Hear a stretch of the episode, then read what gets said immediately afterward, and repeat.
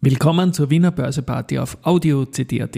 Heute ist Montag, der 29. Jänner 2024 und mein Name ist Christian An meine Haut lasse ich nur Wasser und CD. An meine Ohren lasse ich nur Wasser und Audio-CD. Nach sieben ATX-Tagen im Plus gibt es heute mal einen leichten Überhang der Bären. Und dann gibt es noch eine Bitte von meinem Ferialpraktikanten. Dies und mehr in der Wiener Börseparty mit dem Motto Market and me. Here's Margaret and me, podcasting for equity. With Homie B. Hey, den Zeitgeist, ja, ein Modethema, Modethema. Ja, die Börse als Modethema und die Jänner-Folgen der Wiener Börseparty, die sind präsentiert von Wiener Berger und dem Verbund. Der ATX steht jetzt mit 0,05% im Minus um 12.36 Uhr bei 3454 Punkten. Gewinner schaue ich mir wieder aus dem Private Investor Relations Universe an und da ist die Agrana heute zum Mittag vorne mit plus 2,1%, dann die Wiener Berger mit plus 0,5% und die Immofinanz mit plus 0,46%.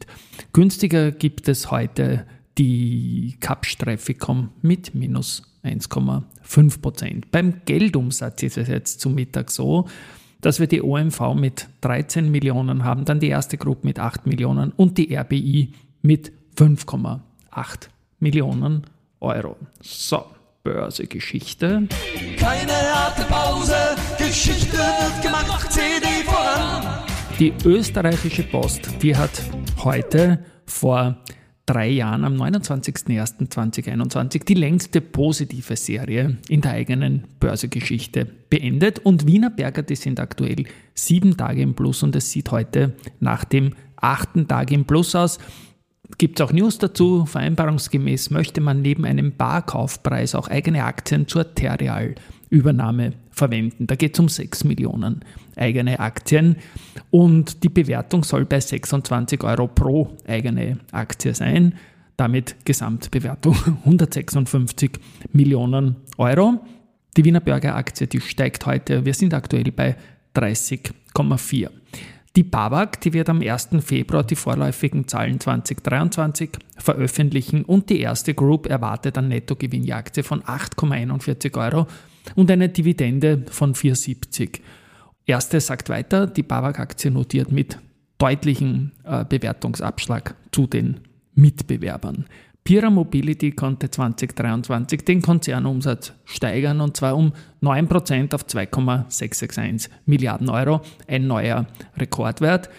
Das vorläufige EBIT hat sich aber verringert auf 160 Millionen Euro nach 235 Millionen Euro. Man wird es ein bisschen umbauen.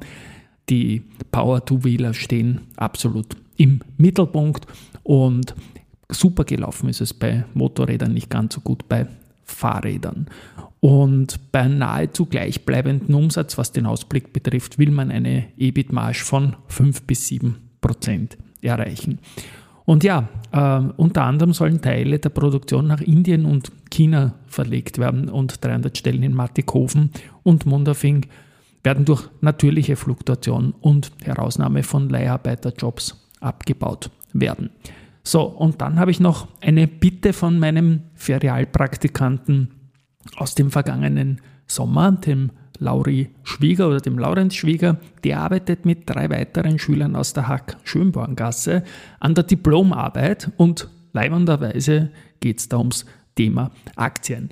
Er hat einen Link zu einer Umfrage, fünf Minuten dauert Ich habe es schon gemacht. Es tut nicht weh und ist eine leibende Umfrage und bis 4.2. kann man da abstimmen und ich würde euch alle bitten, diesen Link dann quasi einzugeben und dem Lauri und seinen Kollegen damit zu helfen. So, das war's für heute.